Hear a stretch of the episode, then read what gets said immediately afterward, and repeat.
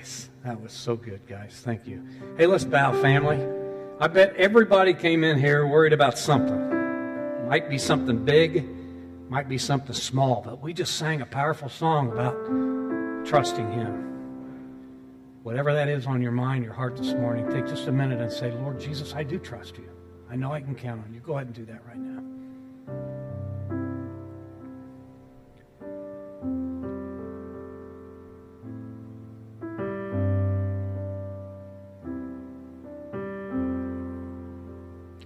Christ, the solid rock, we stand. We stand that as a family, as individuals. We come to lift you up, Jesus. You said if we'd lift you up, you'd draw men unto you. Counting on that today. Thank you, Holy Spirit, for being alive and in this church building, already working on our hearts. As we open up your word and look in it this morning, our hearts are ready. Speak to each one of us, Lord.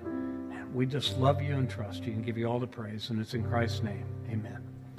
All right, thanks. You can be seated. So we were, uh, the kids and I were kind of walking through the campground a couple weeks ago, and we were looking for, I don't know, alligators or dinosaurs or whatever happened to be out and about. And, and we did, to be honest, we saw some deer and some turkeys and some lizards, and we did see some alligators. We did not see any dinosaurs, at least not any live dinosaurs. But we're walking along, and Acton is in a mood, a good mood, because we're going to go see Frozen 2. And so he's walking down the path and he's just singing the song from Frozen 1. Let it go, let it go. And he's got that goofy look on his face most of you have seen before. And, and all of a sudden, uh, Archie stopped to look at a lizard and there was a minor collision, not much of a collision at all. And, and Acton just went off.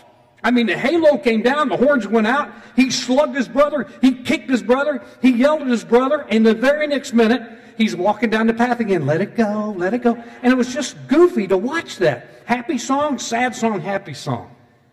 All in just a few seconds. And I got to thinking, man, aren't we like that sometimes? Especially during the holidays. You know, we've said before at this church, one of the neat things about this time of year is they're playing our music. You know what I mean? But the problem is, sometimes we hear these Christmas carols and these songs so often that we just sing them and we don't connect what we believe with them. And we don't connect how we're behaving with them. And that's not good. In fact, God got on his people in Isaiah 29 13 for doing exactly that. He said, They're honoring me with their lips, but their hearts are far from me. And we don't want to do that, right?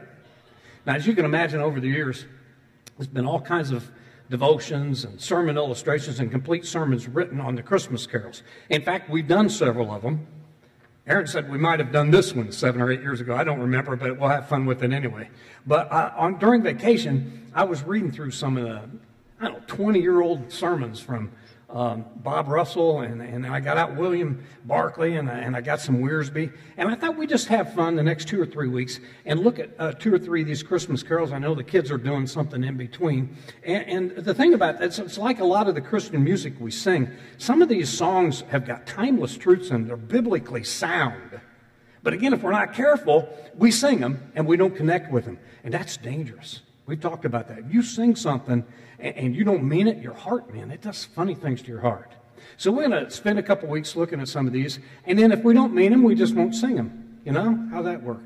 Today I want to look at "Hark the Herald Angels Sing." It's one of my favorites, and uh, a couple quick facts about it. The words of the song were written in eight, uh, 1737 by Charles Wesley, who was a prolific hymn writer. Uh, he was the youngest of 18 kids imagine that? Only 11 of them survived. I don't know how his mom survived, but 18 kids. But she saturated her children with the, the knowledge of the Bible and the wisdom of God. In fact, John Wesley, his older brother, you probably remember, founded the Methodist Church. Now, Charles did some preaching too, but he was mostly known for writing hymns. He wrote 6,000 hymns. We sing a lot of them today. And like a lot of his hymns, this particular Christmas carol is theologically sound. And anytime you find anything these days theologically sound, you ought to stop and listen to it. Because we're being blown and tossed by every kind of false doctrine these days to make, every, make sure everybody feels good and nobody ever gets their feel bads hurt. And so anytime you find good, fresh doctrine, you ought to look at it. And what a breath of fresh air this timeless Christmas carol is. Okay, the first stanza is going to focus on how the birth of Jesus was announced. Hark the herald angels sing, Glory to the newborn King, peace on earth and mercy mild, God and sinner reconciled. Now, obviously, uh, Charles Wesley at this point is uh, keying in on Luke chapter 2, verses uh, 8 through 12, which reads like this There were shepherds living out in the fields nearby, keeping watch over their flocks at night. An angel of the Lord appeared to them, and the glory of the Lord shone around them, and they were terrified. But the angel said to them, Don't be afraid. I bring great news of good news of great joy that will be for all the people. Today in the town of David, a Savior has been born to you. He is Christ the Lord. And this will be a sign to you. You will find a baby wrapped in clothes, lying in a manger. An angel announced it. We were at the outlet mall uh, doing some shopping, and I've told you how I shop at an outlet mall on a bench with coffee or ice cream, talking to whoever's there. And I was talking to this guy, and he gave me his life story, and somehow we got to talking about our wives. And I said, Well, I can tell you this much my wife is an angel. And his face just kind of went blank, and he looked at the ground. He said, Well, you're a lucky man, pal. My wife's still alive. I don't know what he meant by that. But now, the Bible makes it very clear that angels are real. Now, they come in all kinds of shapes and sizes. Isaiah talks about an angel that had six wings and could fly. The writer of the book of Hebrews says that some angels look so much like ordinary people that sometimes people have entertained them and didn't even know they were angels. But angels can appear or disappear at will. And, and, the Bible says an angel suddenly appears to a group of sleepy shepherds tending sheep right out in the middle of nowhere. And what a moment this must have been for the shepherds. But what a terrible moment this must have been for the angels. You know what I mean? I mean, this is the biggest event in the history of history. And they're probably expecting a little more fanfare than this, something a little bigger than this. I mean, uh, I think Uh, you have all made some pretty big deals out of it when your kids were born. I've been there. I made a pretty big deal out of it when my kids were born. And I was thinking, if I was God and I had all the resources he had at my disposal, and my only son was about to be born, I'd have probably been obnoxious. It probably would have been thunder over Bethlehem or something. Thunder and lightning and meteor showers and a lunar eclipse and maybe an earthquake. Everybody would have known that somebody special had just been born. But God is not me. Praise God. And his ways are not our ways, praise God. And when you think about it, isn't it just like God to choose to announce the birth of his one and only son to just a group of shepherds out in the middle of nowhere? Now, the impressive part of this announcement is in verse 13 and 14. It says, Suddenly, a great company of heavenly hosts appeared with the angel, praising God and saying, Glory to God in the highest, and on earth peace to men on whom his favor rests. Now, the Bible doesn't tell us how many angels showed up. We know that that Christ has at least 10,000 at his disposal. We know that from another text. But what we do know is the entire hillside was lit up with a heavenly host singing glory. I mean, what a fantastic thing that must have been. But again, just to a handful of people. Oh, what a letdown. When I was at Cincinnati Bible College, every year we had this thing called Conference on Evangelism, and students were required to go. So we had to go to workshops and we had to sign in. That's how we took our attendance several years after I graduated, Cincinnati asked me to come back and do a workshop at the Conference of Evangelism at the Convention Center downtown Cincinnati on bivocational ministry because I was a part time minister working full time. And I was so honored. I was terrified. I worked on that thing for days. So I showed up to do this workshop, and for the first time in the history of the school, they decided not to re- make it a requirement for the kids to go. So they didn't. So when I showed up to do my workshop, I did it in a room that held 150 people to six. Angie, I, the guy that was taping it, and one poor soul that came into the wrong one and was too embarrassed to leave. what a letdown, man. It was so disappointing. And you, got to think maybe at first the angels are a little disappointed with this. I mean, they got to be bummed out. All that rehearsal, all that stuff they went through, and just a handful of shepherds? Maybe they went to the wrong place. But then they got to thinking about it. I bet they were thinking, isn't that just like our Father? To show these guys how much He loved them, He would do all of this for just a handful. The Bible says God chooses the foolish things of the world to shame the wise, He chooses the weak things of the world to shame the strong. And it shouldn't surprise us at all that God to have His one and only Son born in a stable, and the only ones that have it announced to Him is this group of shepherds. This carol encourages us to join the triumph of the skies and with the angels' host proclaim Christ is born in Bethlehem. It is true that Jesus didn't get all the fanfare he deserved when he was born 2,000 years ago. But you and I can change that today because we know what this is all about and we ought to be talking it up. Now, I know we've mentioned this before, uh, but I, I, I don't want to, not mention this again. I think one of the saddest things to me of this whole story is the town of Bethlehem missed this. I mean, we're talking about a host of angels just outside of town at dark. Can you imagine the noise and the sound that's going on there? And somehow they missed it. You know, we were at uh, downtown Disney, and, or down at Magic Kingdom at Disney World for Mickey's Christmas party. And uh, they did fireworks, lit the place up. Uh, they spend $40,000 a night just in that park.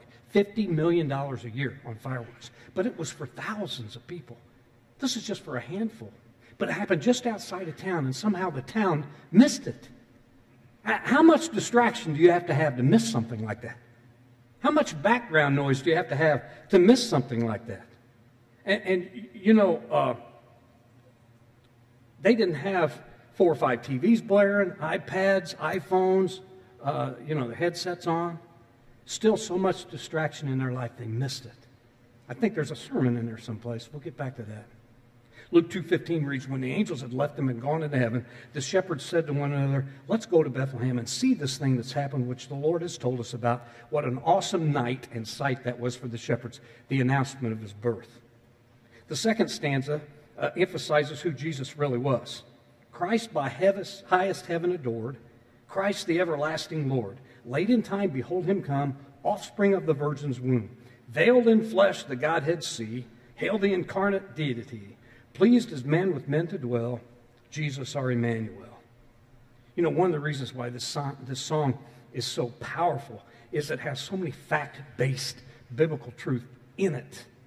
You know, I'm, I'm afraid sometimes these days we're all about experience of Christianity. And, and, if we're not careful, we're all about just feeling it, you know, and, and again, making sure that everybody's happy and, and, and nobody gets uh, their feet stepped on when we preach and when we talk about Christianity. But somebody once said it's facts, faith, and then feeling. There, there's facts for us to, to see and believe, and then there's faith for us to put in action. And then when all that's done, then there's feeling. And sometimes if you get that mixed up a little bit, you start getting shallow faith. But then you start singing songs like this, and it brings all the facts back again, and you remember how powerful this is. You say, What facts? I'm glad you asked. Here's the first one it, it talks about his deity. What's that mean? Well, it means that Jesus is God. Christ by highest heaven adored, Christ the everlasting Lord. I mean, look, you and I are not everlasting. I mean, we're going to live forever someday, either one place or the other. You know what I'm talking about? But you and I had a definite beginning. Jesus did not. Jesus is from everlasting to everlasting. He didn't start at Bethlehem and then go through eternity. He said, Before Abraham was, I am. And it just points out that Jesus is God. I love that in this song. Number two, this carol teaches the incarnation. Late in time, behold him come. I, I mean, it seemed like such a long time for these people. We talked about this three weeks ago. It was 430 years of silence. They've been waiting on Messiah. And the Bible says, in the fullness of time. In other words, it's just the perfect time in history Jesus wrapped himself in the flesh and showed up in that stable, veiled in flesh, the Godhead see, Christ the incarnate deity. That means Jesus is not the adopted Son of God. He's not God's junior partner. Jesus is God in the flesh. John 1 1 through 3 reads, In the beginning was the Word. The Word was with God. The Word was God. He was with God in the beginning. Through him, all things were made. In the Greek, it means one thing at a time were made through Jesus. Without him, nothing was made that has been made. John 1.14 says, The Word became flesh and made his dwelling among us. And I love the way the message version reads, The Word became flesh and blood and moved right into the neighborhood. Jesus should never be compared to Muhammad or Buddha or Moses or anyone else. He said, If you've seen me, you've seen the Father. I love this song points that out. Number three, the song teaches the virgin birth, offspring of the virgin's birth. Mary asked the angel, she said, How can this be? I've never been with a man. An angel said, What's conceived in you is from the Holy Spirit. Nothing is impossible with God. Now, you got to admit, one of the toughest doctrines that takes the most heat is the doctrine of the virgin birth. I mean, it's hard to believe. But it's not hard for this church to believe because we decided years and years ago at South Union Christian Church that if you can believe the first verse of the Bible, you're not going to have any trouble with the rest of it. In the beginning, God created the heavens and the earth. I mean, if He can do that, He can do anything, right? If He can do that, then a virgin birth is child's play. Sorry about the play on words. By the way, speaking of play on words, did you miss me? You missed my jokes, right? You probably didn't get any good jokes from me. So let me give you a play on words. What do you call an alligator, since we saw so many, wearing a vest? That would be an investigator. You don't have to laugh. Just raise your hand if you got it. Okay? You know what I mean? Right. Now, Stephen King, how's that, Ash? So, Stephen King was asked one time if you could interview anybody in history, who would it be? Immediately, he said, Jesus Christ. And he said, You know, the one thing I would ask him is, Were you really born of a virgin? Because that would answer history for me, Stephen King said.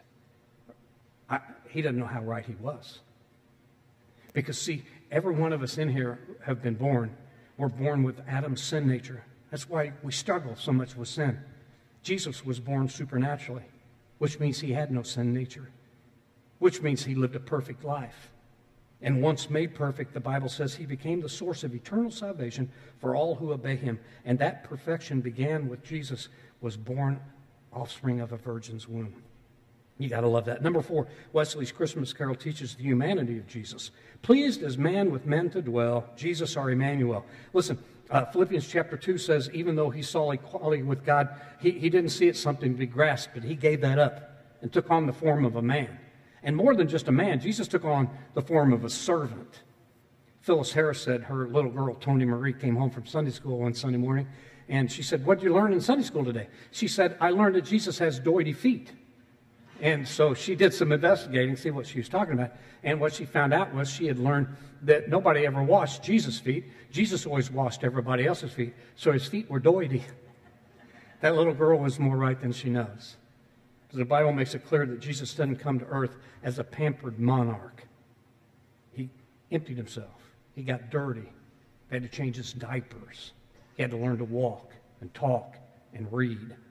He was dependent on peasant parents, grew up in a tough neighborhood, became breakable and expendable and perishable. And the good news for you and I is that that means nobody will ever be able to look Jesus in the face and say, You have no idea what I'm going through. Because he's experienced it all. Hebrews 4:15 says, "We don't have a high priest who's unable to sympathize with our weaknesses. No, we have one who's been tempted in every way and still is without sin."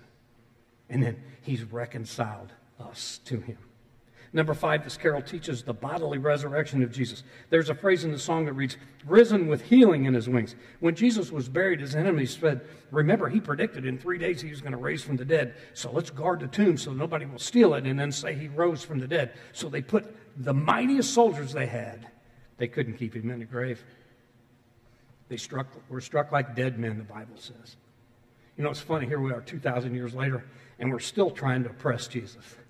We have to fight every year to try to keep the nativity scenes off the courthouse lawns. And of course, we can't have Christmas carols in public schools anymore. We can't even have Christmas trees. And we can't call it Christmas break. It's, Chris, it's holiday break or winter break or something like that. Anything to keep Christ out of the whole thing, which is all about Christ. But isn't it funny? You walk into Walmart or the mall, or you walk into a grocery store or downtown Main Street, Disney World, and you hear veiled in flesh, the Godhead see. Hail the incarnate deity. Nobody's going to keep him down. He's going to continue to show us how much he loves us and what he's done for us. Now, the third stanza illustrates what Jesus does for us. Hail the heaven born Prince of Peace. Hail the Sun of Righteousness. Light and life to all he brings, risen with healing in his wings. Man, I'm telling you, if anybody brings light to life, it's Jesus. Amen. He said in John 8 12, I'm the light of the world. Whoever follows me will never walk in darkness, will, will have the light of life. You know, the world suggests today that if you follow Jesus, you become unenlightened. That if you become a Christian, especially these days, that you have to commit some kind of intellectual suicide or something because, you know, all of a sudden you've got to start believing in archaic things like creation and the Bible and right and wrong and absolute truth and all those kinds of things. But the question becomes what is enlightenment? What is intelligence? I mean, really. Is a guy intelligent if he can give you the batting average of everybody in the major league, but he can't tell you who the vice president of the United States is? You know, I call that obsessive, and I know a guy like that. Is a gal enlightened and intelligent if she can tell you every lyric to every Elvis Presley song, but she doesn't know who Charles Dickens is? Is a guy enlightened and intelligent if he can tell you how the stock market works and how to make money? Knows all the ins and outs, but he can't tell you where John 3.16 is or what it says? Jesus said, what's it profit a man if he gains the whole world and forfeits his soul? Family, this Jesus of ours sheds light on the most vital issues of life. His word is a light unto our path and a lamp unto our feet. and He tells us things that really matter. I mean, am I here as a cosmological accident? Am I really a piece of goo in a, in, and it went through the zoo and here we are? Or am I here by intellectual design? Jesus answers that. He says, In the beginning, God created them, both male and female. Am I just another face in a crowd or do I matter? Jesus answers that. Every hair on your head has been numbered by the Father in heaven. Are there really all kinds of ways to get to heaven, as the world says today? Jesus answered that. I am the way, the truth, and the life. Nobody comes to the Father except by me. What, what, is, what am I here for? What's the purpose, really, for life? Jesus tells us love the Lord God with all your heart, mind, soul, and strength, and love your neighbors yourself. He gives us light. Wesley also wrote that he brings uh, life and boy, he does for sure. He said in John 10 10, I came not to just give you life, but life to the fullest. And man, he does. The world will tell you today that if you become a Christian, you'll be bored and miserable. Nothing could be farther from the truth. Real life is found in him and his family. I mean, nothing is any better than to see Christy Webster take a piece of dog poop off the lawn out there and put it on Craig Jackson's desk, and he thinks it's a Tootsie Roll and takes a bite out of it. Remember that? We laughed at that till we were sick. Or to see Eli Mathers chase Christy Webster, you're going to see a pattern, Christy Webster, through the church building over there with the dead bird screaming and holler at her. Or to see Jackie Goff stick her foot and Christy's foot in her mouth. Or to see Lori and I scare Christy until she wets herself. Or to see, uh, you, you, know, Jake and Mark get her so mad she's ready to slap. Of course, and she never does anything to, to make anybody mad. But I'm just telling you, uh, the truth is, I've had more fun and more life and more laugh in the church than any place else in life because there is fun and laughter and joy and personality in a genuine Christian that you're not going to find anywhere else. He's the light, He's the life, and He brings healing, He says, in His wings. Which brings us to this. Every week, this. I've told you that for 31 and a half years. I come to church on Sunday for this fact, I did a service, I think it was my third year here in the church building over there on, on 4th of July weekend, and they had already left for Dale Hollow. There was six of us showed up for church. And I didn't want to waste a great sermon on five people. I pulled a bench up and we took communion and went to breakfast. See, you can, you can miss the singing, you can miss the preaching, you can even miss the loving, although that's hard to do on each other. But you can't miss this. That's why we're here, right? Not just to say thank you for showing up 2,000 plus years ago, whatever the exact date is, living that perfect life and dying so that we can live forever. That ought to be enough, but so much more to Him than that. He's here today to heal you, to calm you, to remind you on Christ the solid rock we stand. All of the ground is sinking sand. He's here today. So we're going to take a few minutes as a family, as we do every week, recognize his broken body and his shed blood. I invite you to take your time. We're going to, man, the kids are doing, such students are doing so well. They're going to sing at least three songs, I think. You have plenty of time to come up, get on your knees, and just love on Jesus. What a great, what a great master, savior, and friend he is.